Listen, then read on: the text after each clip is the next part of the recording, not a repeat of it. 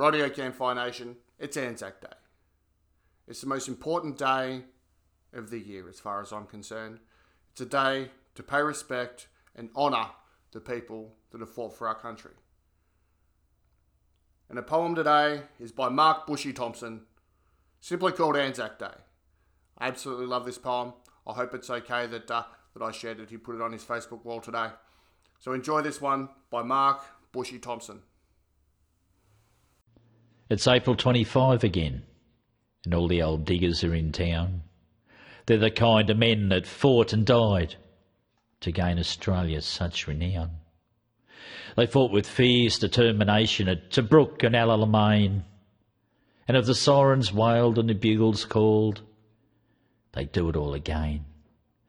They fought for king and country in that hellhole Suvla Bay, so the Turks might have won a round or two.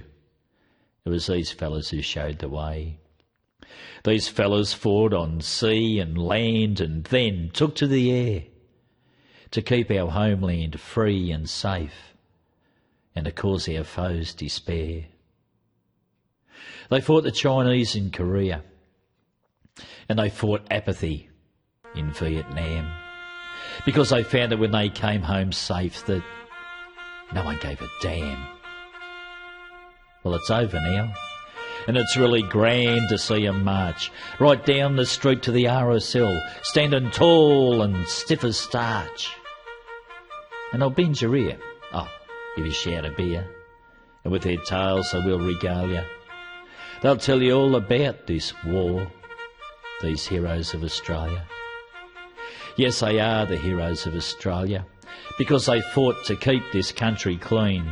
And when those dogs of war start barking again, let's hope you're just as keen. Because these men have started a legend with their strength, their heart, and their guts. And if that legend's going to stay alive, mate, it's really up to us. Lest we forget. Absolutely love that poem. Thanks a lot, Bushy, for that. Guys, the YouTube video for that that I that I grabbed this off is in the description. Go and check that one out. Also, chuck uh, Mark's Facebook page on there. Go and uh, tell him I said g'day. Now, uh, go out, pay your respects, honour the people that have fought and laid down their lives for our great country, and go and have a rum and milk. I'll see you guys tomorrow.